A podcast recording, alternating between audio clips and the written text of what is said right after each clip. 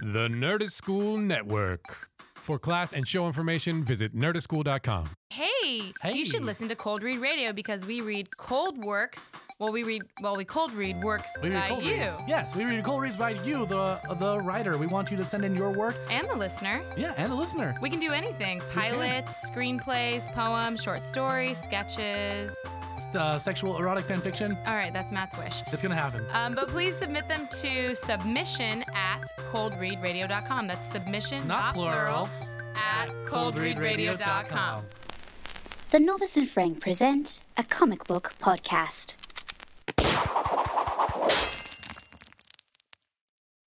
Hello, we are the Novice and Frank. Thank you so much for uh, tuning in, and listening to us.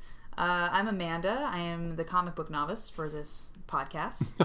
I am Frank. I am the Frank for this podcast. That's right. He's very frank, and he knows a lot of stuff, and we're learning, and it's going to be amazing.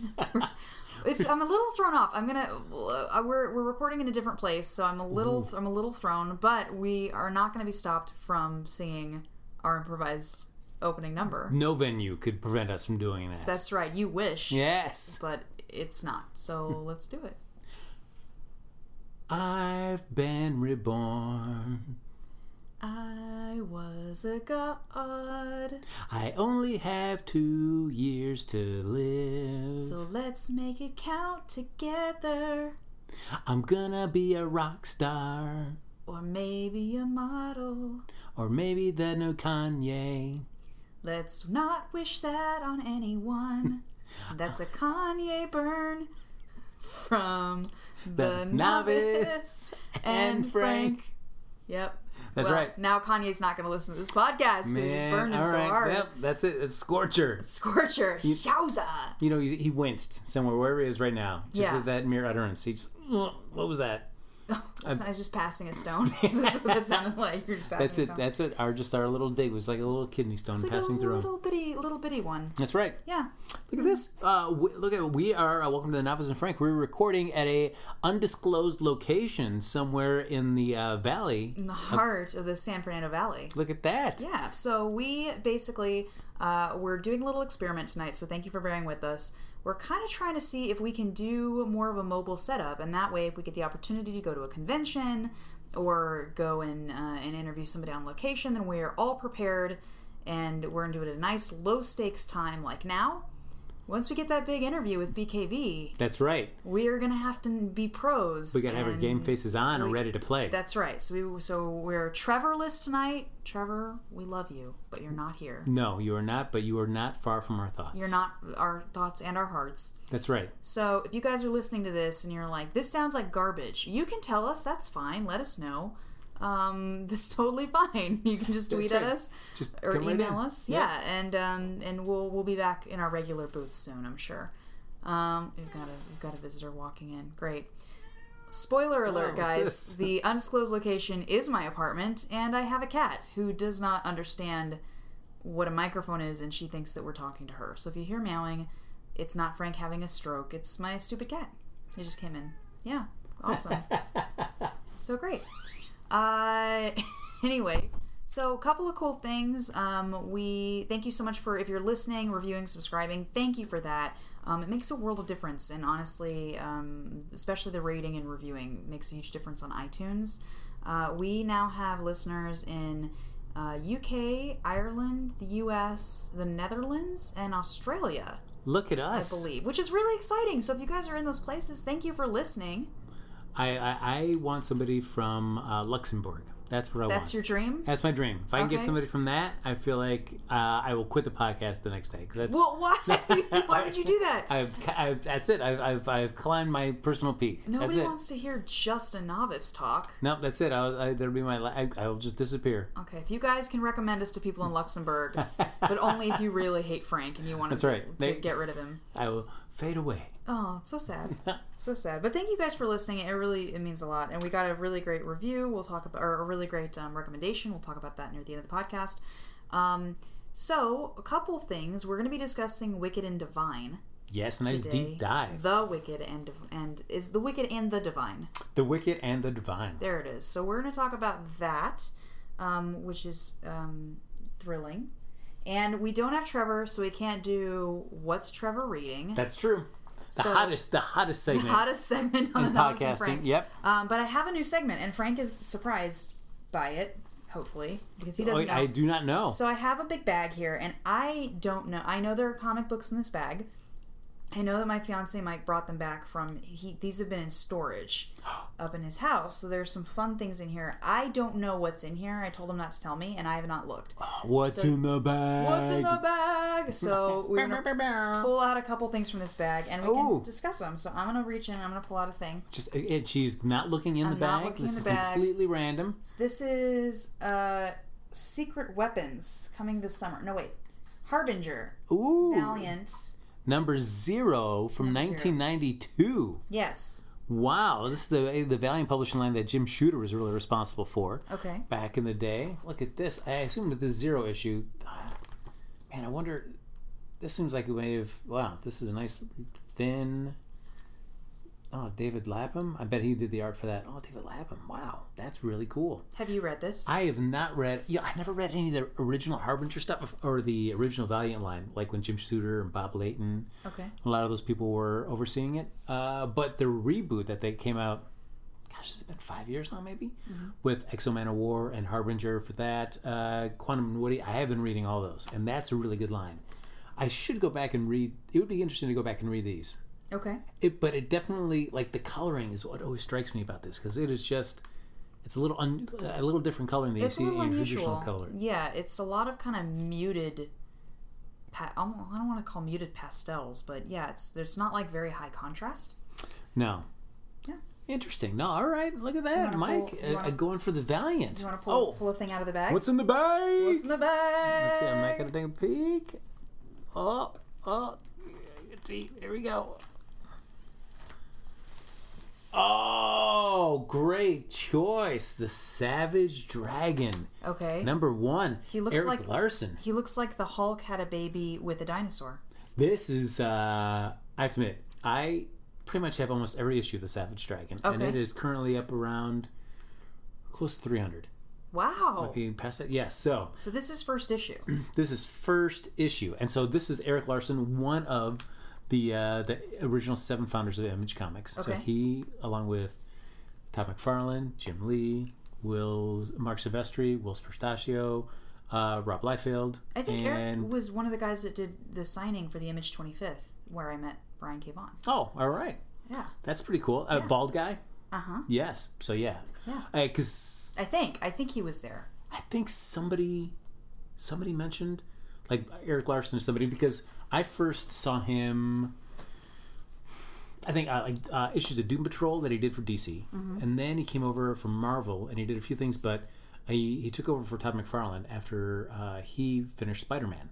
Okay. And so he was doing a bunch of Spider-Man issues, and that's really kind of where I locked in. I liked him on Doom Patrol, but I really kind of locked into him on Spider-Man. Okay. And then he, along with all those other artists, left and started Image Comics, and he hasn't. The only time he came back, he did some Aquaman issues for DC, but he never went back to Marvel at all. And so his character, though, and this is like a character that he's been like kind of drawing and doodling about since he was a kid, uh, was a Savage Dragon. And so he's got like a lot of the characters that he introduced in this are just like characters that he kind of drew growing up. You know, that's cool. I know that um, a lot of times that's how you get some of your most interesting and frankly like creative and they're well fleshed out characters. Like I know that so the My Little Pony, you got a little girl. Does she love My Little Pony? The she show? she has not watched it yet. She's not watched it yet. Okay, Yeah. you're, you're holding that back. You don't want her to get into it. I don't know. I don't know if I want her to get into. I you know I have to make because I hear great things about the show, Mm-hmm. but I, and I have not watched it yet either. So I because I, assume like I'm thinking it more of like the throwback to the original '80s stuff. I'm thinking like, Right. no, that's corny. So why do I want to watch that? Yeah. But realizing that it's probably treated more respectfully and more interestingly now. Well, that show, one of the reasons it's been, I think, so successful is that the creator of the show uh, basically wrote the show that she invented as a kid. So when she was a child playing with her My Little Ponies, they lived in Equestria and there were this there was like this type of pony and this type of pony. So it's this whole story that when she was a kid, when she was playing, she made up. And now that she's an adult, she just wrote that. You know That's what I mean? cool. And I think I feel like that's kind of maybe similar to this, right? It's signed too. Look at this. You got Erik Larsen to sign it. This is a nice issue. Hmm. And it's not just the first issue, it's the first brutal First issue. brutal issue. Yes. Kind of a big deal. And what year is that from? Originally, does it say? Gosh, I'm going to. I want to guess like 93? Okay. I want to say maybe. Oh, actually, because this is uh, dated 92. So. Oh, okay. Pretty close. Good guess. Yeah. Look at that. Yeah. All right. All right. So. Do like one last. Oh, one? we're in one because it's, you know, the, the rule of threes. It's the rule of threes. We got to do right. one more. Okay. Ooh, this is maybe a twofer. Two things stuck to it. Oh. Broke the rule of threes. This is. Oh, look! I recognize this. Oh, X Factor. This is X Factor, which we read. Is this the X Factor? One of the X Factors that we read. This is issue seventy-five, I don't think we read that issue. the all new, all different, giant size issue of X Factor, seventy-fifth, Ooh. and it's signed. Who signed that? I'm uh oh Larry Stroman, Larry Stroman. the artist for this. Interesting. Look at that. Man, all right. So Mike, uh, very big into the autographs on the comics. Yeah, that's a that. lot of these are autographed, which is why he brought them home. Very so we're gonna be getting a lot of them, but uh, he's kind of bringing them like bit by bit. And with that, our little bonus that came out with X Factor is something called Cyber Force. Oh Um, wow! It's a little, and it's like a little blue book. I don't know. It's Silvestri, It's uh, and it looks they're they're X Men. they would it call like- these uh they'd call these ash cans, which Ash cans. which is basically like a, a small print kind of run, kind Mm-hmm. of done more in like a like almost like what you got if you were going to be do, doing it yourself. Like if you're in college campuses or you're like an independent artist, you kind of do like a little ash can for this. And so for a while, this was kind of hot, where very different uh, artists or series would kind of do ash cans for that, where it's just uh, a black and white version of the of the story there and they're just small. They're small, black and white. So it kind of it gives it that feel of like, hey, we just you know made a bunch of photocopies and bound them together, and now we're selling them, you know, for like three dollars at a comic book shop. It looks like a blue book, like when you used to take uh, tests in college. That's true. It looks like a blue book. Good old Mark. Look at this. Oh man, Mike's got some uh, some cool t- little treats in here. Yeah. So Oh, the Cyberforce ash can. if you guys want to see these, I'll take some photos and I'll put them on. Uh, I'll put them on the Comic Book Novice Instagram. Will you be posing with them? Uh, maybe I'll get you posing with them and I'll put them on. No, no, you should be posing with them. People want to see you. They don't want to see me. I don't know. No. We're both pretty attractive, so. wow. All right, Faces fine. for podcasting. um, yeah, so that is the first ever uh, edition of What's in the Bag. But not the last. That's right. Yeah, we- grabbing more stuff out of the bag. Uh, This bag is packed. I will this, say that right now. this bag is packed. We have like another year of, of, of pulls in there, which segues nicely. Ah. Guys, today marks one year. Actually, it would have been yesterday. Yes. Where we recorded our very first podcast. Look at us. We are, uh, at least uh, recording wise, we are a year old. We are a year old. Yes, and this Look at us and go. we're this this we're right now recording our 29th podcast, And which is know- a lot in a year. That's true. And you know what? It wouldn't be possible without these fine folks. yeah thank you guys for listening so much Look at that. please uh like i said before if you like it you know um recommend it to a friend if you hate it recommend it to an enemy It That's doesn't right. matter. we won't know all i get to see is that people are listening to it which just delights me to no end so thank you That's right.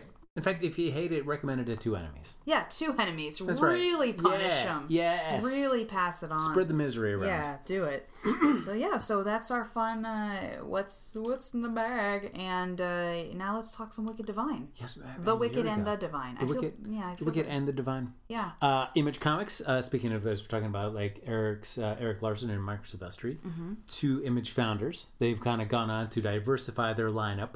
Uh, there's a lot of different creators coming in to do their own creator-owned ideas, and one of them is uh, is Kieron Gillen and uh, uh, Jamie McKelvie. Mm-hmm. They've worked together on. They did a series for Image before called Phonogram, uh, which was kind of uh, I never read it. I bought the issues. I haven't read them yet, but they're like a lot of like like uh, a loving ode to Brit pop.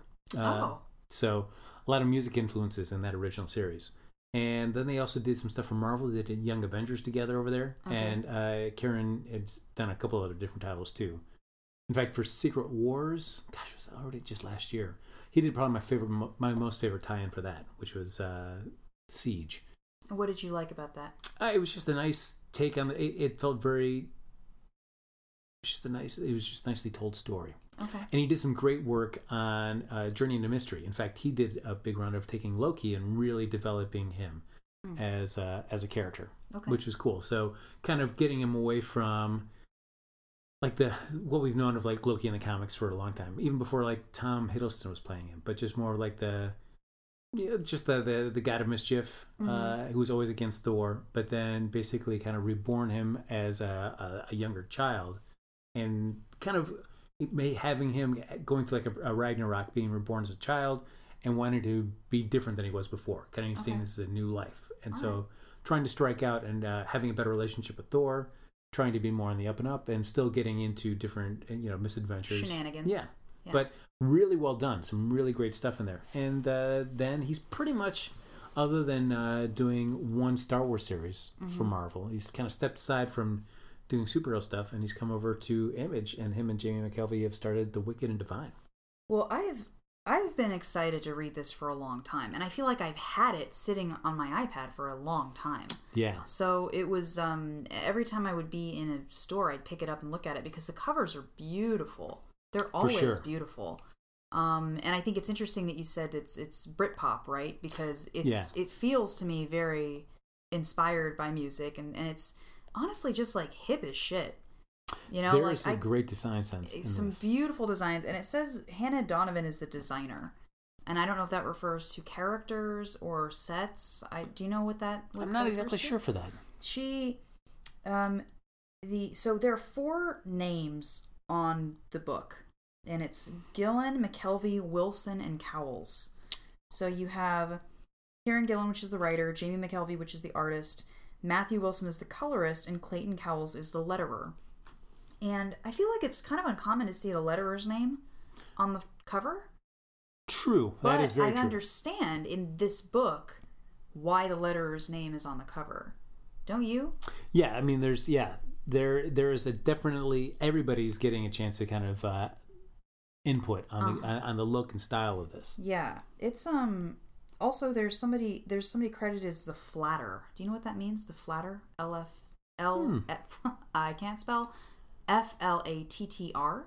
Do you know what that person does? I I do not know the flatter. the flatter. So the flatter on this is Dee Cunniffe, Cunniffe, C U N N I F F E. Um, if you anybody listening knows what the flatter is, uh, I think it'd be rude to Google it during this podcast. um, but let us know because I have no idea what the flatter does, and I'm interested. So please let us know. Um, I did you enjoy this?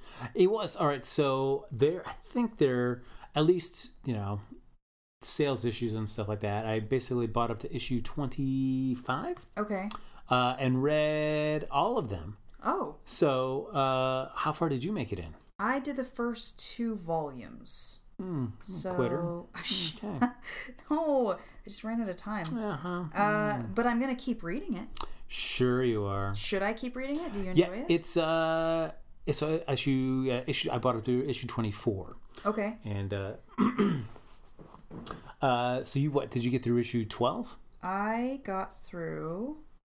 Let me see. What does this collect? Um. Uh, uh, uh. Doesn't what? I hate it when it doesn't say. That drives me a little crazy. It's volume two on the digital edition of on Comixology, but it it, It starts me off with issue six. years. So I'm gonna Question guess. I'm gonna guess six, six, seven, eight, nine, ten, eleven. I'm gonna guess six through twelve. That's what I'm gonna guess. Okay, I feel like that's a good guess to make. pretty good. Pretty good Yeah. guesstimate. Yeah. Uh, which yeah, because I think that that segues into uh, after twelve, they did. Uh, there we go.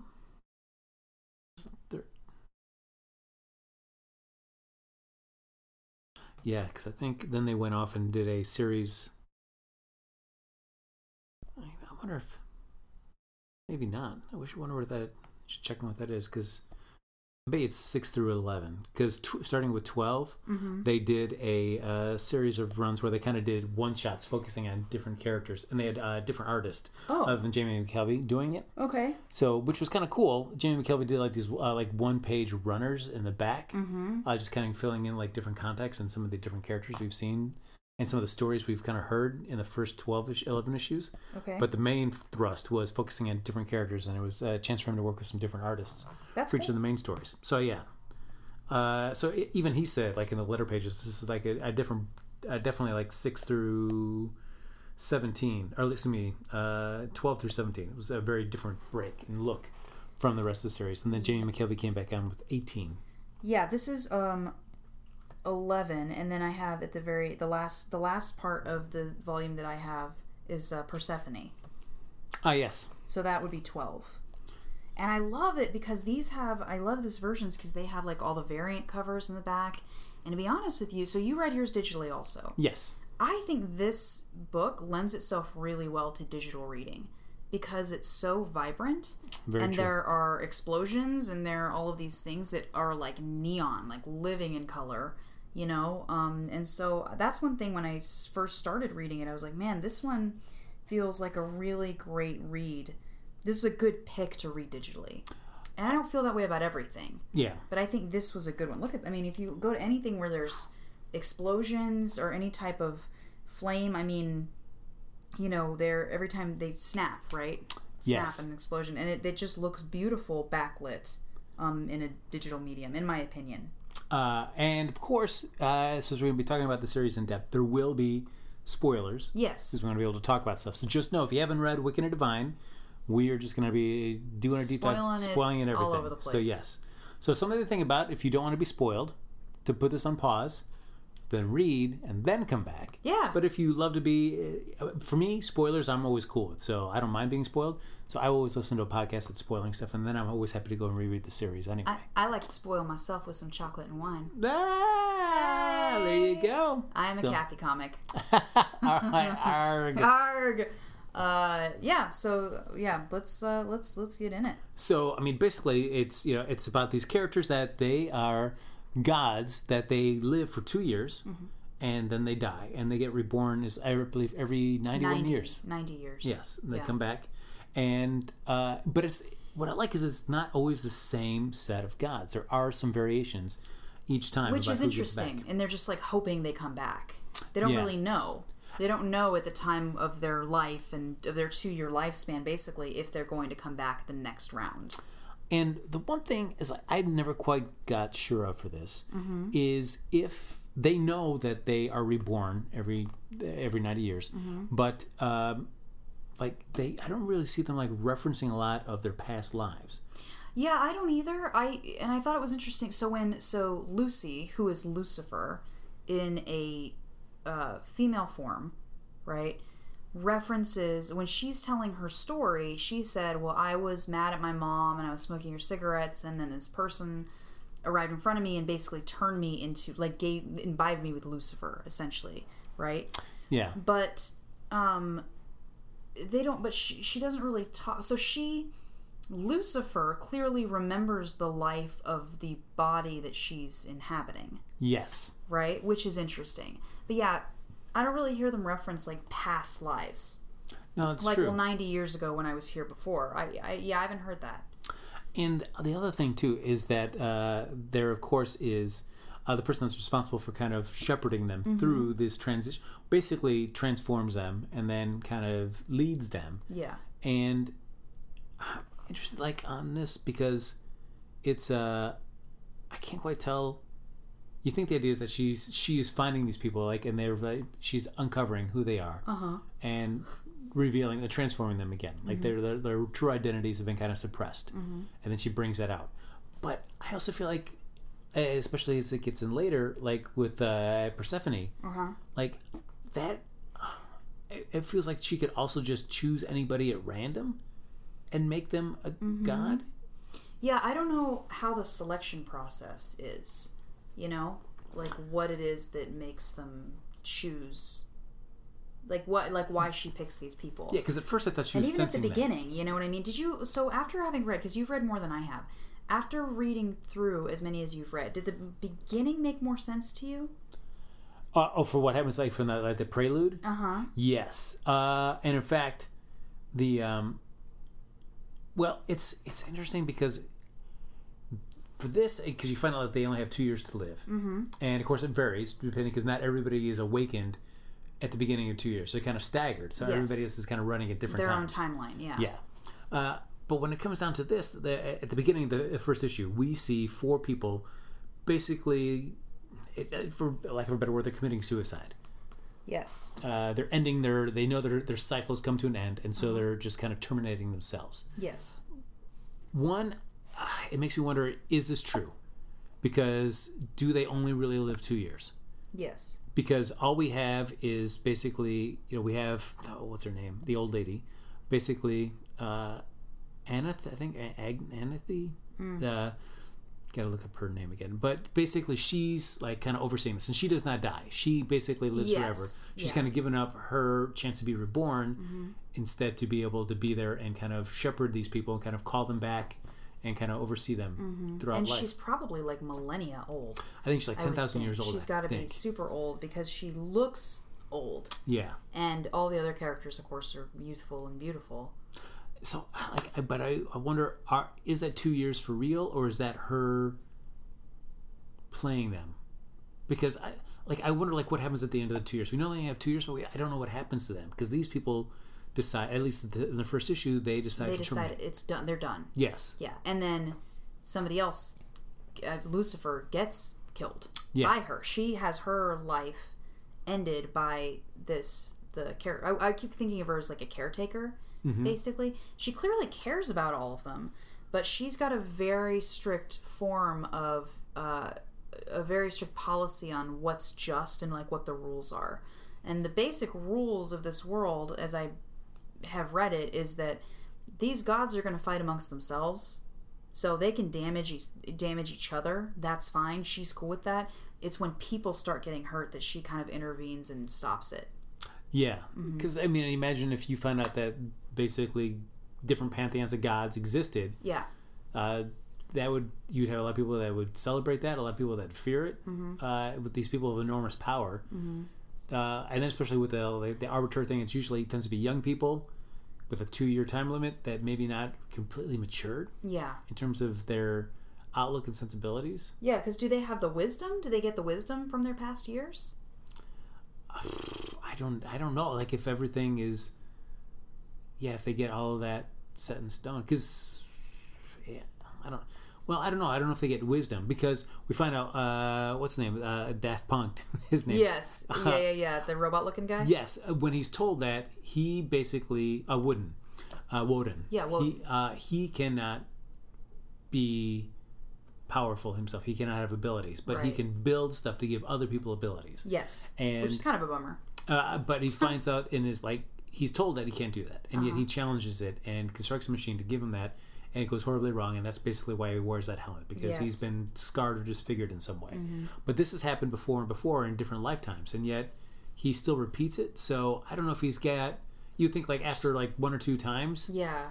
or eventually you would you would want to say like, all right, I I have to just Let's know see this, this one is true. through. Yeah. yeah, I just have to accept this. Um, what do you?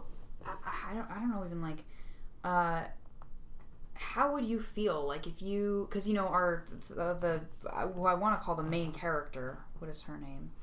She's got the um like the dip dyed hair. Oh yes, Um, you know, she uh desperately wants to be that. Desperately wants to be this. You know. And she yearns for it, and she yearns to be near them, and she fangirls out so hard with them. What do you and then there's skeptics, right, that don't believe that they're actually gods, even though it seems like they've been pretty open about it. yeah. You know, they're pretty open about it, but some people just don't believe they're gods. They believe it's like a mob mentality or people, you know, taking hallucinogens to be on board. Um, would you want this if somebody was like, you could be a god for two years? You'd have like two years of absolute power. you know it feels like i don't i don't know i don't think i don't think it's worth it No? not for not for two years Yeah. and the one thing is i feel like this is for many of them, it is not a choice. Yeah, no, Like, not at, yeah, not at all. She shows up and she says, "You like, are this you." Mm-hmm. person," and you transform them. Uh, there are a couple people that kind of made the choice to do it, Mm-hmm. like um, uh, the other guy down in the sewer. yes, Yes, he kind of the guy with the abs. yes, kind of made the choice to kind of do this. But I, I feel like in especially in later issues, there's one cool issue where uh, it really changes format, which I really like. We'll talk about that later. But uh, the, you get the sense like this two year thing really weighs on them heavily, mm-hmm. and so I don't think anybody's that excited. Well, enough that the the and again, at the first I had to go back and like relook at it because the first time I read it, I didn't understand what they were doing at the table. You Yeah. know, and I was like, let me go back after I finished the first issue. I'm like, I'm gonna go back and reread that. And I was like, oh right, I get it. You know, but I think that it's bad enough that you got them killing themselves. You know, like. It's, Yeah. they're, they're like, I've had enough of this. Like, you know, it can't be that great if they've only got two years and they do and they decide to end it together. There is one other issue. I don't know if you picked it up in your sales, but it's uh, the Wicked and Divine, 1831.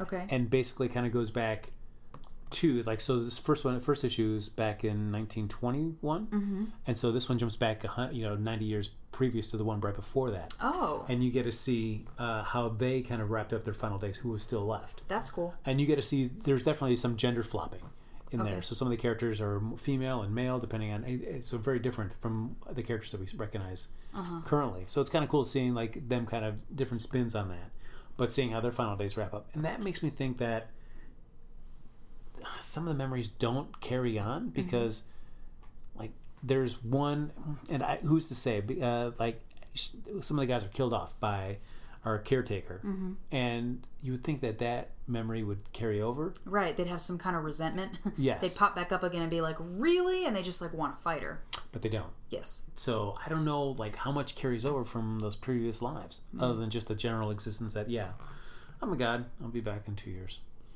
Yeah. I got two years left i'll be back in 90 Well, the designs, like the character designs, are so beautiful, and the way they're painted are just gorgeous. So I understand 100% why these are fun cosplay choices. Hmm. Like I see some of them at cons and stuff, and now I'm like, oh, that's who that was. would you want to would you want to did you see any that you'd read you Yeah, read? I felt like every time I turned a page, I was like, "Oh, her, oh, her" instead. So I think that the like the make on this the the character that she's so the character that basically gives people orgasms when she sings oh yes that character she's the, like the biggest pop star. Her like eye makeup is amazing and epic. It's just really dramatic and painterly, and I love it. Um, but I think that um, I think Lucy would be super cool too. It's like very Bowie very true you know but yeah i feel like every time i turn a page i mean look at how cool her eye makeup is right. I feel like every time i turn a page there's like a different one of the other i see one of the other gods and go oh that would be a super fun costume. Um and just very and doable you know? Yeah i think it's really neat. Well, to jump to the as we're talking about the first issue, basically, like our point of entry character for this whole story is Laura, as you as you mentioned, like somebody that uh, worships these gods and would love to like be around them or have something, have some kind of ability to be mm-hmm. near them. Do you like Laura? I I do like her. I do like her. I think though that it took me a little while because I think that she is so fangirlish. She's so but I under but I relate to her like trying to hold it together. I mean, you you interview you, you like you've been around a bunch of celebrities and stuff. Do you ever- old hag. Oh my gosh. But you know, but like do you do you ever have you ever run into anybody that you had to interview or like be super normal around that you were kind of geeking out about hard? Amanda Barnes. What? Who's Yeah. that? What a stupid name. No way. No Uh, way.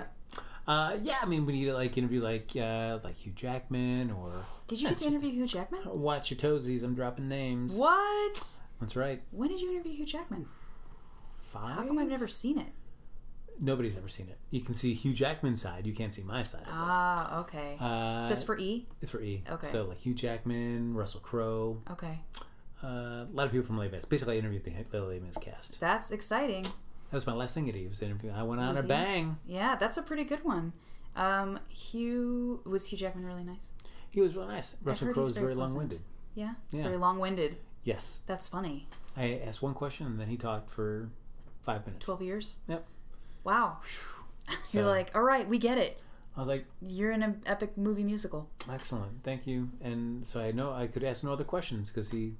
Do you think that was part of his devious plan? Do you think maybe he goes into press junkets? Because if I were a celebrity and people were always asking me the same questions over and over again, I might just Do a big long monologue completely. Yeah, why not? Yeah. What are they gonna do? They can't complain about you being an asshole because you've talked. Yes. You know.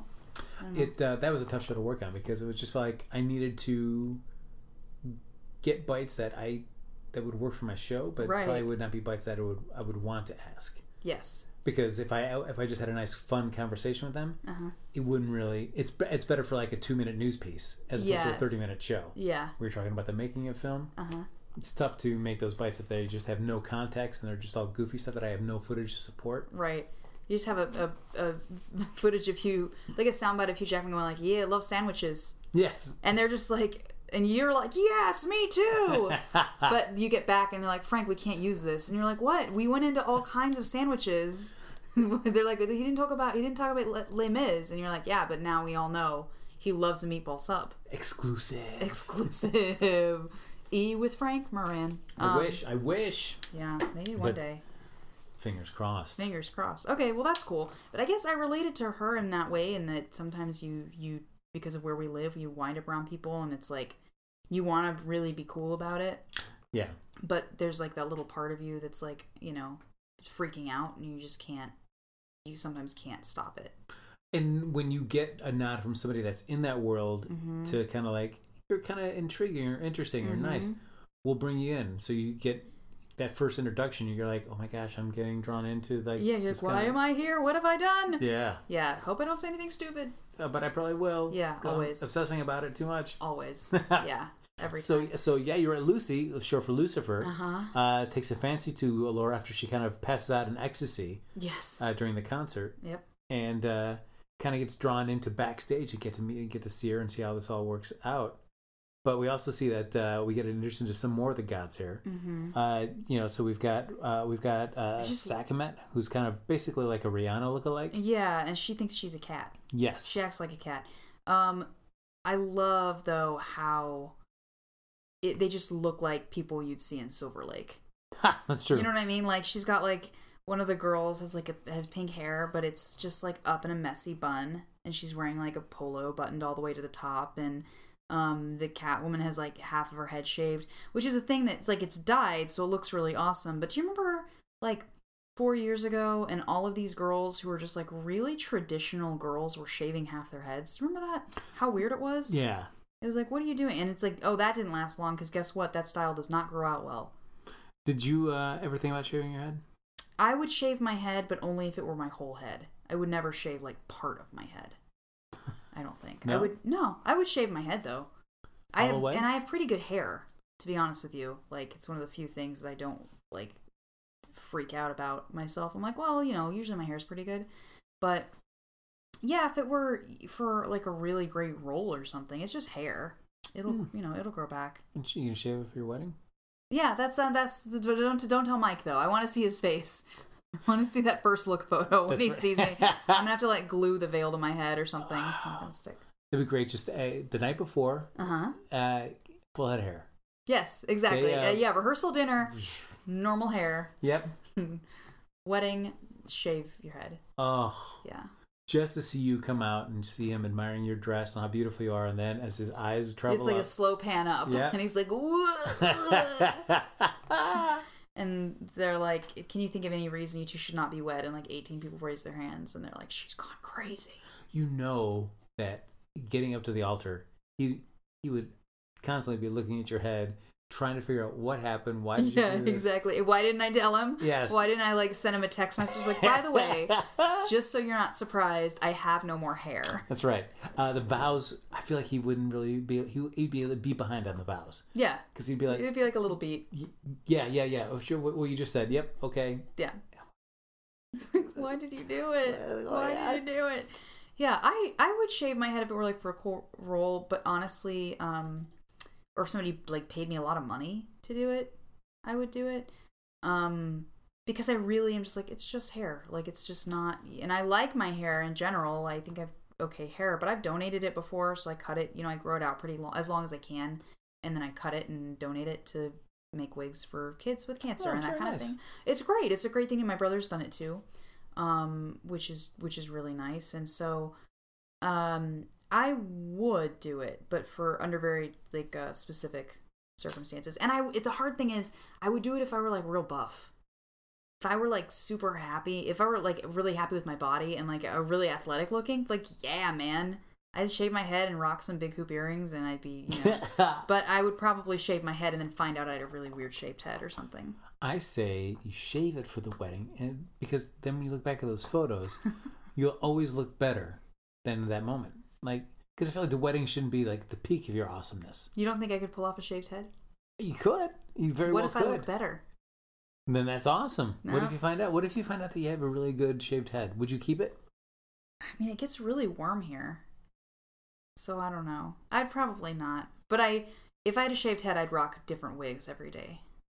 Hmm. Okay. That's I think one of the upsides of having a shaved head. Have you ever had a shaved head? I have not. You've got decent hair though. Amanda, You do. You have you're you have good hair. I feel like, you know, like Mike has good hair. I feel like guys that are balding just embrace it. Like shave your head. Yeah. Why Just try embrace to? it. Don't hold on to it. Yeah, I've got a couple. I mean, I don't know, I don't say, but like I've friends who are you know younger dudes, and they think that they're getting by with, and it's also it's your hair. Like do whatever you want to do with it. I don't mean to be this person that's like you should just shave your head, but guys, just shave your head. Like if you're if you're losing your hair, I don't know why you'd want to deal with the hassle. You know, No, that's yeah. but you're a guy. I don't know. Maybe you have insight into that that I that no, I don't. I mean, I mean, I guess. Well, no, I because I often feel like if it starts to go, you may as well just go for it. yeah. Get ahead of the curve Uh huh. because nothing looks Get weird. ahead of the curve. Yeah. Ayo. Uh-huh. uh, but nothing looks weirder than a guy trying to fool everybody and Yeah. not not being successful. Yeah. So you may as well just embrace it and just buzz it all off, Yeah. and then just kind of like, oh yeah, this is my. Kind of feel like it's you're making an active choice. Like, yeah, I just wanted to do something different, as opposed to telling people like, yeah, this was my hair anyway, so I just buzzed my hair off. Not a big deal. yeah, yeah, I'm balding. No problem. Now you you aren't graying at all. No, Neither of us I'm- are graying, and I keep expecting it to happen.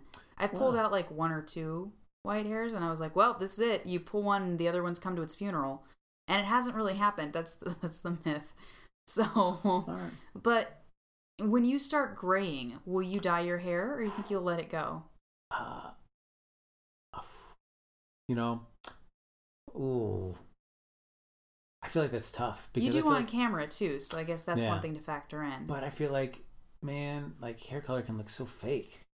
yeah, So that's that's a tough one Mm. to do. Like, I, if there's a way to it can still look just as natural that nobody would know, Mm-hmm. but then that's like so much like up, I upkeep. You got to be vigilant on that.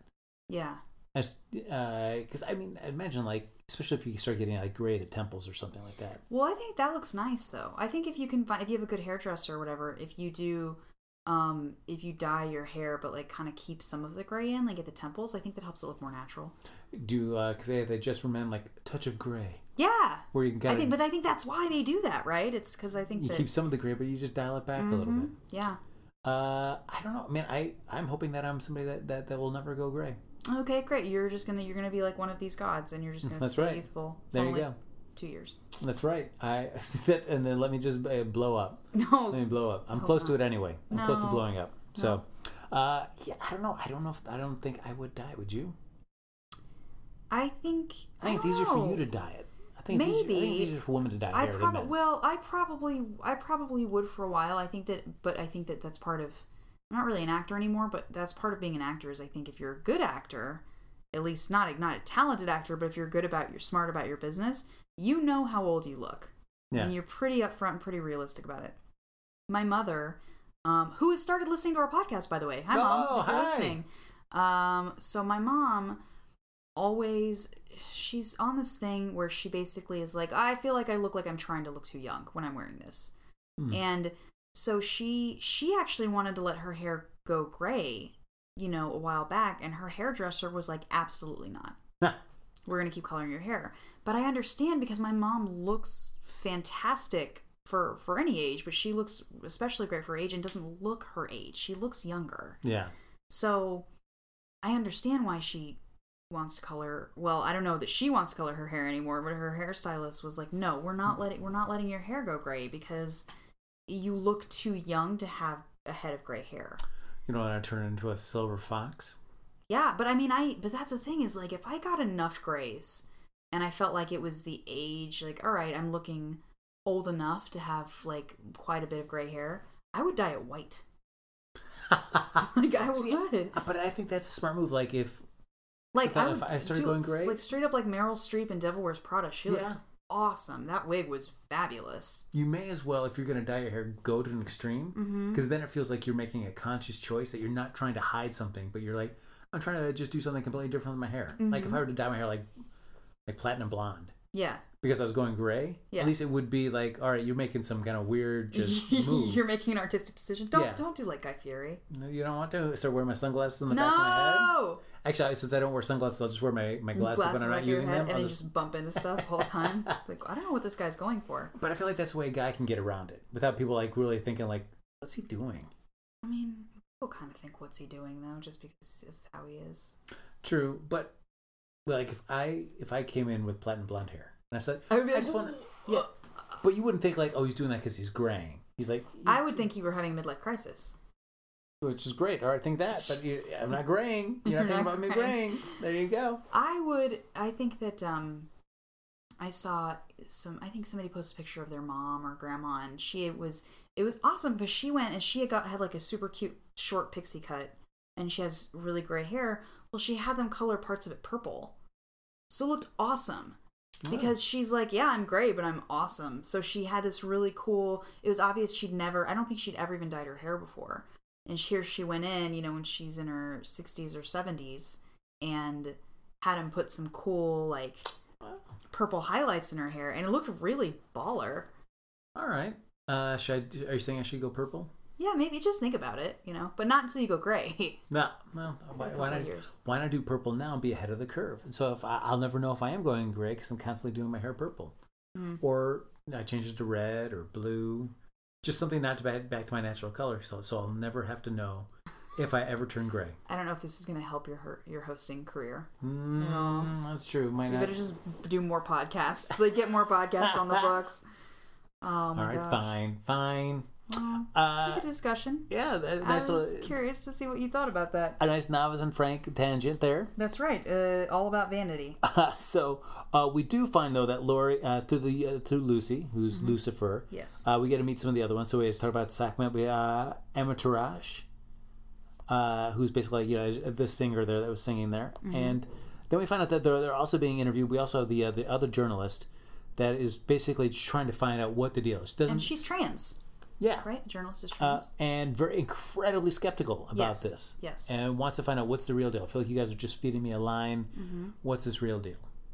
Uh, it- it like, and her character ends up becoming a much more prominent part of this whole thing. yes. Uh, did you think that, that her character is going to be brought in the way that it was? Um, I did when she, she kind of became the person that Lauren ran to, right? Yes. They sort of had this kind of like, well, now we're on the same team and we're looking for answers. So it happened pretty quickly. So I think that I was just like, all right, well, this person is this person's part of it now. You know, she's in it. Um, yeah. Because I think it's it's. I would imagine from the outside, if somebody were to tell you, like, yeah, I'm a god and I'm, I I have these abilities and I'll just be here for two years and then I'm gone. I like a skeptical person. I think would have a tough time. Like, all right, well, what do you mean? I'd Show be me like, this. are you a Scientologist? or what? Like, what are you talking about? Yeah, I would. Yeah, I'd be skeptical for sure. And she is skeptical, but it's clear that like so many people are buying into it. You know, like. But I wonder too. It's like, do people buy in? Like, if you went to, if you went to a concert and you had heard like, okay, a god is performing this concert, and you went, and you were so moved and so that you like had an orgasm or passed out would you afterwards be like somebody drugged me and or like pumped something into the air or were you like holy shit that must have been a god? How do you th- how would you feel? Man, I I think I would probably be more likely to, to believe an external source mm-hmm. that it's some kind of pheromone pumped in the air or something, mm-hmm. Rather than believing it was from this person. Unless I had a chance to be- up close and personal and watch this person exhibit this behavior Yeah. in front of me and see the reaction. But I felt like if I was just in a big concert venue or something like that and I had an uh, orgasm, Mm-hmm. it should be great, thanks. But I would, I would think like, all right, I'm being kind of like coerced to, Yeah. through some kind of external means, not like a, a godlike ability Yeah. to do this. All right. Yeah, so I understand why the reporter is so skeptical. You know. Yeah, and uh, we find out though, of course, that you know, as you're talking about some god people not being a big fans of these gods, there's an assassination attempt placed on them while they're all doing this little meeting, and uh, bullets are fired. A lot of the, uh, a lot of the, a lot of the people, some of the gods are shot, but a lot of their like kind of hangers on, uh, killed, and then uh, Lucy's got to go over and, and kick some butt, and uh, she does her double clicks with the the head. I mean, they've got these Her cool snaps. Or double snaps, Which is Uh, neat. yeah, and it's uh, I was like, just yeah, it's it's really well done. Just like the way that the the hands kind of click and snap like that. Uh, but they have the, their move when the gods do this. Just people's heads burst. Yes. It reminded me of um of uh, the Kingsman. Yes, Yeah. and it's a really like a really vibrant head burst as well. Yeah. Yeah. Really bright. And so we see like the whole hook of this is that I basically Lucy's put on trial, and then she threatens to do the same thing to the judge, kind of taunting her like, you know, you don't believe I'm a god? Well, I'll snap my Ooh, fingers. And he's like, "Stop it! Don't don't do it. You Yeah. better. I don't believe you, but stop. But don't do it." And then Her head blows up. His head his blows head up. blows up. And of course, she was essentially threatening. I know there's like a beautiful eyeball uh, coming out of his head, a bright blue one. Um, and yeah, so she was essentially taunting the judge, and then his head blows up, and then she's like, "What? I did not do that." And of course, everybody's like, "Of course you you did. You you had your fingers up in the air." And so the only person who really believes her is is Lauren. Yeah, and it's interesting. Like, I feel like there's world building like this. There's a couple different ways you could do it. You could have like your point of entry character, like Laura, mm-hmm. who Laura, yeah. who enters into this world and then starts meeting more and more people, and you're seeing you're basically she's your introduction to everything. You're seeing it along with her the first time she's ever meeting these people, and you see how it is. There's that way, or you basically you're just kind of like just a, a fly in the wall, and you're just kind of witnessing all these people coming together. Mm-hmm. Uh, they chose to go with kind of like your kind of your point of entry character. Do, do you like the approach on this, kind of following Laura as she's meeting these people for the first time? I mean, I think so. I think that you're also. I think that the way in which it's done is pretty clear, considering there are actually a lot of characters in the story, and they're each interesting, and you kind of want to know more about each one. Um, I think the way they do it, so, you know, when you have, for instance, when Laura visits, um, uh, Sa- what's her name? Satan? Oh, uh, Lucy. Lucy. When she visits Lucy in jail, um, and Lucy's talk, there's this cool series of panels where she's speaking to her, and next to her, she's recounting like what the reactions of the other gods will be, and it's an interesting way of meeting Yeah. them because you're basically meeting them through Laura, through Lucy. Yes. You know, it's kind of like a third hand account of, of, of these characters and, and them being introduced, which I think is effective. Did you think it worked? No, I, th- I thought it worked, and given the way that this first issue is set up, it definitely makes it feel like Lucy and Laura are going to be our main characters for a long time. Mm-hmm. Laura's trying to uncover somebody that kind of basically framed Lucy for this. So if you're like, all right, these are kind of our two main characters, And we're nobody gonna- else gives a shit. Yeah, Yeah. uh, and it, and Lucy's arc does not go the way I was expecting. Did it go? Mm-hmm. We, No, I was not. Yeah, I'm not seeing it. uh, yeah, it's just so as we find her kind of trying to uncover this, eventually she gets killed. Like in the fourth issue, I believe she gets Mm-hmm. Yeah. taken out by uh by the one who's like by essentially her caretaker. caretaker. Yeah. yeah. which surprised the heck out of me. I was like, when that happened, I was like, what? Whoa! That was not what I was expecting. Well, yeah, they broke issue. her out of prison just to have her killed. Yes, You know. uh, and uh, oh, see, here we go. Uh, uh, An- Ananke. There we go. Our Yes. caretaker. Yes. Uh, and then we also have Minerva, who's like a young child as well too. So we got Mm-hmm. my, my, Minerva, who's basically like I keep every time I see her, I keep thinking of Kirsten Dunst from uh, uh, Interview with the Vampire. Oh, funny. Kind of somebody that's kind of like stagnated at that age. Yeah. And then uh, and then Baal, who's kind of like the Kanye West, Uh huh. of so to speak. Yep. Uh, and then we also have the uh, the other character that we find out later that uh, Lucy has or Laura has an interaction with that basically is like Prince. Mm-hmm. I, was, I, I I liked his character. Yes. Yeah, he's super cool. Uh, yeah, but it like Lucy uh, getting taken out, I totally changed where I thought this story was going to go. Yeah. Because I felt like like all right, they're going to figure it out, and then they find out who's responsible, and then they're going to team up and then stop it. and- Yeah. And then all of a sudden she's killed, and you're like, What? whoa, all right. and it ends on a well at least the first volume ends on an on a great note interesting note which is of course she snaps her fingers and her cigarette's lit which is a trick that lucy had done always Yes. and she's basically just like oh shit like who am i you know am i one of them um, which is cool Yeah, it's just uh, and it's oh, it's interesting the way to see how humans get when uh, a god kills them and their head blows up, as Mm-hmm. opposed to when a god gets killed and their head blows up. A totally different kind of look for it. Much more like an energy field kind of being released. yes Uh, But yeah, that I feel like that definitely changed stuff there. When and you see like when when Laura's fingers light up when the cigarette lights up and she kind of clicks her fingers like she's chasing that Mm-hmm. for the for the the next story arc, thinking like, wait a second, do I have some abilities here? Did Lucy pass something down to exactly me? yeah like what's what where do i stand now what's going on here so yeah i mean i think I, I don't know i would I would summarize this by just saying that it's it's very interesting i have a lot of questions but they're all good questions because it means that i'm engaged you know i Yeah. want to know more about them um, i like the the kind of mythological or legend element to it i think that's fun uh, and I think that it's a great comic book for diversity. You know, it's an LGBTQ um, LGBTQ friendly Yeah. book, which is cool. But it doesn't feel like it's making it doesn't feel like they're going out of their way. You know what I mean? To to make a point, just is the characters are what they are. You know, and I love that. I think that's really great.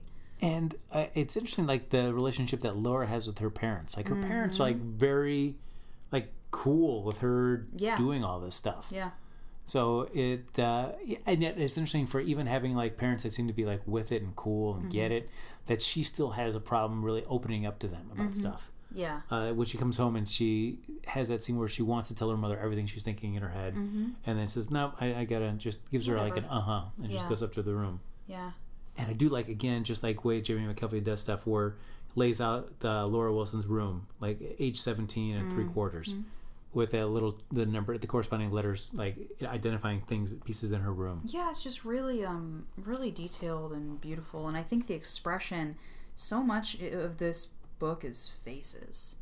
Yes, facial expression and like the way they're standing and stuff too but like i said the design is gorgeous but there's so much expression in each face you know whether it's like a smirk and and i think sometimes i noticed reading it through the first time um expressions you don't often see in comic books you know like a little sneer or an eye roll but not it doesn't feel like overdone necessarily you know it just feels like um, these very nice subtle changes of expression that just say a lot you know? yeah.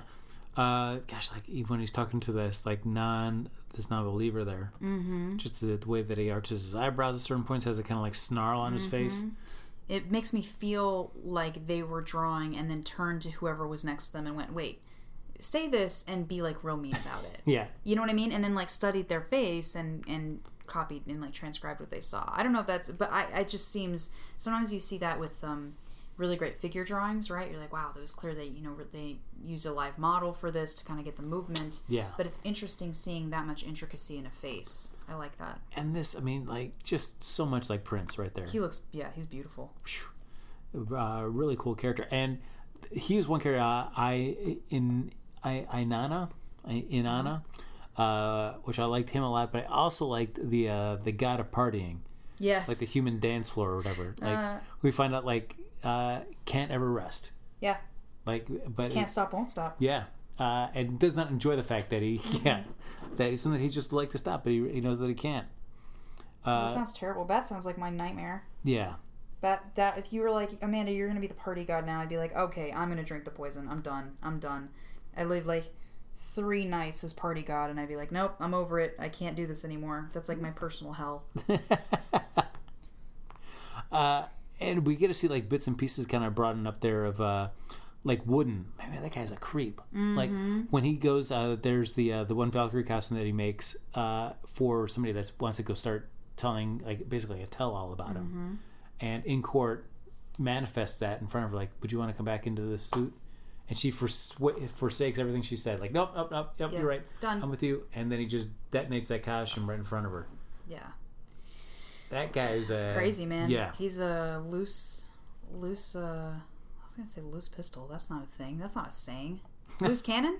loose cannon. There it is. Yeah, definitely. Uh, Yeah. Do, so did you, did you enjoy this? I enjoyed it, and one thing, the other thing too, I like is just I keep trying to get to an issue where it has it, but the transformation sequence for everybody that's getting turned into a god, Ah, yep. where they're kind of falling through, uh, and it, and everyone they is different. change. They change. Yes. They change. Yeah, which is really cool. I, I really like how that's all done, and every person has like different things that are in that tunnel that they're falling by, and every Mm-hmm.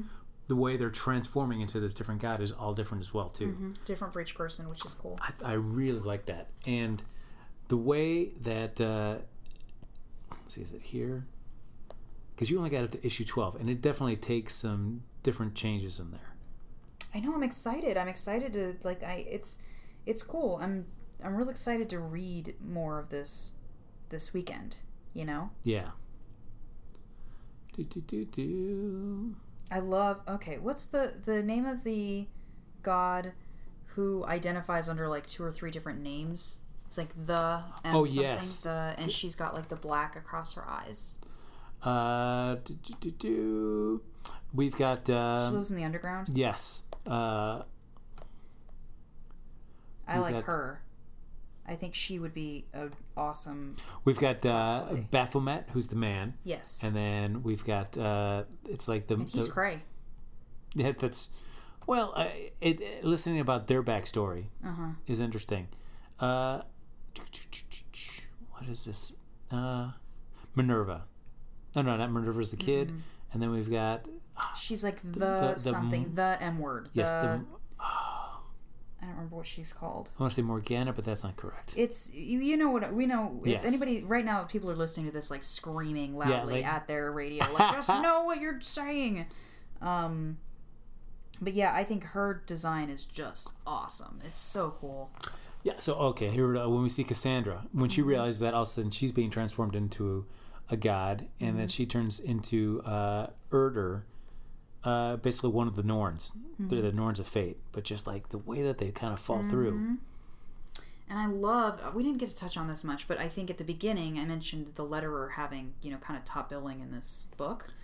And I get it because there are so many beautiful moments in this story where it's like pretty standard panel, panel, panel, panel, you know what I mean? Like six six panels on a page or whatever.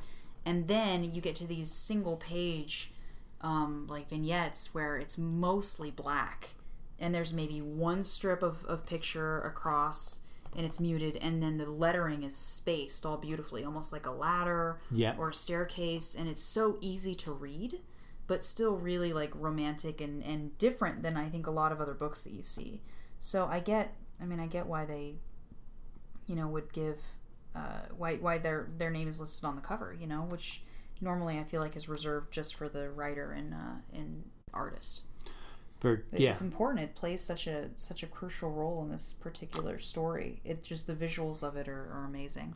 Uh, yeah, especially like the because pretty much even though the visuals change for every person being transformed into one of the pantheon, uh, the words at least for the first part are always the same. It's like you will be loved, you will be hated, you will be brilliant. Within two years, you'll be dead, mm-hmm. and then kind of breaks down to the specifics of which god that they are going to be. Mm-hmm. But uh, so cool. And by the end of issue eleven, which is you what you read through, right? Mm-hmm. That I just want to just double check because that's I don't want to speak without. Well, it's actually I got to the end of issue twelve because Persephone was the first one that I read. So yeah, ah, yeah. Okay, so there you go. So you get to see her kind of being brought into godhood. Mm-hmm. So this is where you end right here, where you see her. She gets brought in, Mm-hmm. boom, and then up oh, Persephone, and things don't go well Yeah, for good old Persephone. yeah. And uh, but uh, I don't want to spoil anything. Mm-hmm. Not everything is, is what it appears to be. All right, I'm excited. Yeah, but I do like, and I just want to jump ahead all the way to after this main story arc goes, and I'd be curious to see once you read up past there, because I have some thoughts about where the story is. Like, should it have ended at twenty two, Okay. but it continues on past that. But what I like about 23 is a totally different change. Okay. Uh, what they do for this is it basically turns into like a, a whole magazine for the issue, and they interview various different members of the pantheon. Oh, interesting. and it's it's basically it's like reading a magazine for that issue. And I thought that was such a really cool choice. So it's like you're reading a bunch of Vanity Fair articles. yeah, I can people. I can see why so many people related to this. I think it's a great gateway book if you're maybe not super familiar with comic books and you want to read something that's like artistic and cool and hip. This would be like your gateway book. I think Yeah. it's really really cool. The, the, I it's like the way they've been experimenting with the different ways you can tell the story is really cool. Yeah. So uh, yeah, just like you get to see Woden and like if you ever want to see Woden in his weird armor and then a weird you know He looks like he's wearing something that RuPaul would wear out of drag. you know, like one of those fabulous suits that RuPaul wears. uh, Um, and if you don't know, you should be watching the show because it's amazing. yeah RuPaul's Drag Race. So good. I love it so much. I've never I haven't got into that show. Ah. people, so many people love it. Well, you let AfterBuzz know. You better they work. need a host. You better work. That's right. They do an, they do a show about it. And if you can't love yourself, how the hell are you going to love somebody else? Oh, Can I get an amen? Oh, amen. There All it right, is. Look at you. So good. Uh, but yes, I would recommend this. Uh, I would too. It's very cool. It's uh, basically without spoiling anything, but by the end of 22, it reaches an end of a story. Okay. And it makes you wonder, like, hmm, Kieron Gillen has built, a lot- I've built, he's built a lot of trust with me to kind of see where he's going to go. Mm-hmm. But I feel like you could end the story at 22 and walk away, and Mm-hmm. it would seem complete. Okay. But now they're telling what comes after, and that could be equally as exciting and interesting. Have you read After? I've read no? uh, like 23 and 24 kind of start talking about what happens after the fact. So it doesn't feel like it's jumped the shark to you? Not yet, uh, but I also feel like it's just a few issues, so I don't know exactly where direction they're going. Okay. But there's something about like I'm thinking of like Fables that Bill Willingham did for Mm-hmm. Yes. uh, Vertigo Comics. Yes. And the whole thing was like who the adversary is, and then you find out it's. Have you read it? I have not read Fables. Okay, but you find out who the adversary is, and then it's a build up to like we've got to defeat the adversary. And I think they do that around seventy five. I think. Oh, That's when wow. they when they finally defeat him. And there are many people that feel like the Fables went on for I think A 150 long time. issues I picked it up, that. but I'm just like, holy crap! Like the books are huge. yeah, so ended up going to like about 150 issues, and there are some people that feel like you know maybe you should have just ended with the defeat of the adversary. But he kept on going past that, and Hmm. Yeah. some people love it the whole way through, and other people feel like it never was as good as that initial kind of thrust that you had right there, where the pursuit and the learning who the adversary is, how do you defeat the adversary, and then the final battle with the adversary, kind of made a nice, solid story. Mm-hmm. Yeah, and you could have just ended right there and had a fantastic story. Yeah. So there's something to be said for like if you continue on past that, you know, what are your what are the chances are that it's going to maintain kind of that initial quality or at least interest in the, in the material that really captivated our audiences to begin with. Yeah. Yeah. But Fables is one of those that went for 150 issues, and in terms of like it was one of DC's most consistently best-selling books Mm-hmm. for Vertigo. It pretty much like stayed month to month, pretty much just stayed at the same sales thing. So it, it, it really retained its audience. Yeah. Yeah. So you know, sales-wise, fantastic. yeah. Story-wise, some people kind of quibble. Yeah. So I don't know. It's tough to say Mm. because I feel like it, it, sometimes it goes like everybody at least has one great novel in them Mm-hmm. but not everybody has two, three. So Yeah. often do you kind of keep pushing? Yeah. Yeah, I don't know. But uh, I would, uh, I'd highly recommend this. I've enjoyed it, and uh, I'm excited that this finally gave us a reason to go and do this to to for because like like much like you piled up in my iPad, Right. and now finally it was great to have a reason to read it all. Yeah, it's great. I'm gonna. I think I'm gonna keep reading it over the weekend just because I enjoyed it. I I feel like much. there's a lot of lip service. I'll, I'll believe it when I see it. All right, you can ask me the next time, All right. and we'll see how far I've gotten. Okay. Okay. Right, cool. I'm curious, like, once you get to end of 22, Okay, then I want to I want to chat with You you, again and see, Okay. and see what you think. we'll check in. We can just do a quick check in about you uh, in a future episode. All quick right, check in about let's Wicked and a Divine. little check in. Little check in. Perfect. So that that's Wicked and Divine. Um, Yes. both recommend it. Uh, we got a uh, we got a tweet from somebody who listens to the podcast. Thank you so much. Uh, so Bernie Gonzalez at 12 a.m. mystery on Twitter actually Ooh. tweeted um, at us and said, "Great episode. He liked our uh, podcast with." Um, Chris Lord from Timm Talk. We had a great time with Chris. I enjoyed him immensely. Chris Lord, fantastic guest and a handsome, handsome man. I don't feel like that can be stressed enough. Yeah, very handsome. Very Yes. handsome. Good job, Chris. Way to way to keep it handsome. Yeah. Way to stay sexy. Um, so Bernie recommended. He says my vote is Selina's Big Score up next. So he recommended Selina's Big Score, and you've read it. I have read it. It'd be fun to go read back again. Okay. Again, Darwin Cooke writing. Uh, this is before. It came out after Ed Brubaker and Darwin Cooke did their opening issues for the new Catwoman series. Okay. And then Darwin Cooke ended up leaving, kind of after, uh, want to say like eight issues or so, maybe maybe less than that. But he moved on, and other artist kind of took over. Okay. But Brubaker stayed until like the mid 30s, I think. Okay. Uh, but Darwin Cooke then did a graphic novel that was kind of like the prequel to that, Okay. kind of kind of bridging what happened between the the Catwoman series that existed, then took a break, and then the the the Brubaker Cooke series started. Okay. So it kind of bridged that gap, how she got from the end of one series to the beginning of the Brubaker Cooke series. So is Selina's Big Score that bridge? Yes, Okay, great. So how many issues is that? it's just one big graphic novel. oh, okay. Yeah, so it's just one done in one story. It's I think like ninety six pages. Okay. So it's, it's hardy. yeah, it's hardy. It's like one of those. Let's say it was came out as a uh, just a hardcover uh, novel, Mm-hmm. graphic novel. Okay. Do you think you have time to read Selena's Big Score between now and the next time Oh, I record? know I have. You know you have time. You okay, have time. I'll find the time. Do you have the time? I'll find the time. All right. All right. So, uh, thank you so much, Bernie, for the recommendation. We're going to be reading Selina's Big Score. Yes, thanks to you. Look at that. Yeah, thank you. So, see, guys, we take your suggestions. Please, uh, if you want to d- tweet, you can do exactly like Bernie did. Um, you can tweet uh, me at Comic Book Novice on Twitter. Uh, same name on Instagram at Comic Book Novice. Um, you can use the hashtag the novice and Frank. We check that. Uh, if you want Frank specifically, where can they find you, Frank? Nobody would want that. No, come on now. But yes, but we don't want you know just you know we love the fact that a- any audience member would love to get us to read something that they're interested in, mm-hmm. uh, something a story that they love, or if you're a creator and you have a story, a title, or an issue of something you want us to just to read before it's even come out, and you want us to talk about it. Yeah. But basically, any we we want to service you folks. That's right. So if there's things that you're always curious about, like two people have thoughts about, we want to read those stories. Mm-hmm. That's right. And Absolutely. You can reach me at uh, on Twitter and Instagram Mm-hmm. At Happy Go Jackie. That's right. At Happy Go Jackie. Just it's so similar to my name. It's so. just, it's pretty much uh, hashtag Frank Eats Food. That's right. Um, there you go. Yes. So yeah, check us out. Uh, if you want to get a hold of both of us, um, you can check out uh, the novice and frank at gmail.com. That's another way of getting in touch with us. Check you it out. pretty much figure we, we're everywhere. We're, we're everywhere. So uh, thank you so much for listening. Thanks so much for having me here in your in your home away from home. Yeah, thank you for yeah, thanks for being here. Sorry the cat disrupted us. Uh, we I had pizza it. though. We we're very excited to eat some pizza. Oh, pizza. What, what, what, what? Uh, so yeah, let us know what you guys think of the sound quality. If this is okay, if you have any tips, please let me know. I'm new to recording on location, and I've been spoiled by Trevor and the beautiful Nerdist School Network podcast booth. So That's true.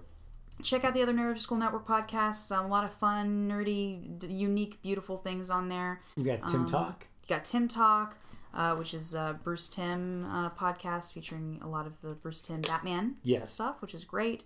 Uh, uh, Trevor, our Normal Engineers podcast, is a podcast of two worlds based on the Flash, and we're going to be doing a crossover with all of those those two podcasts I just mentioned. We've got other non superhero, non comic book related podcasts also on the Nerd School Network, so check them out. With those two podcasts in particular, we're doing a crossover, um, several crossovers throughout the year. Uh, our next one is I'm very excited about it. It's Guardians of the Galaxy Volume Two. So we're gonna go see the movie. We're gonna discuss it. Um, so that'll be coming out here within the next few weeks. So please Yeah, take listen. uh, yeah, because it uh, comes out May 5th and we'll record May seventh. We'll yeah, get all of us right on together. it. Look at that, and uh, into your hot little ears uh, shortly thereafter. That's right. Thank you so much. So we uh, will sing ourselves out. Well, yes. Ooh. Uh,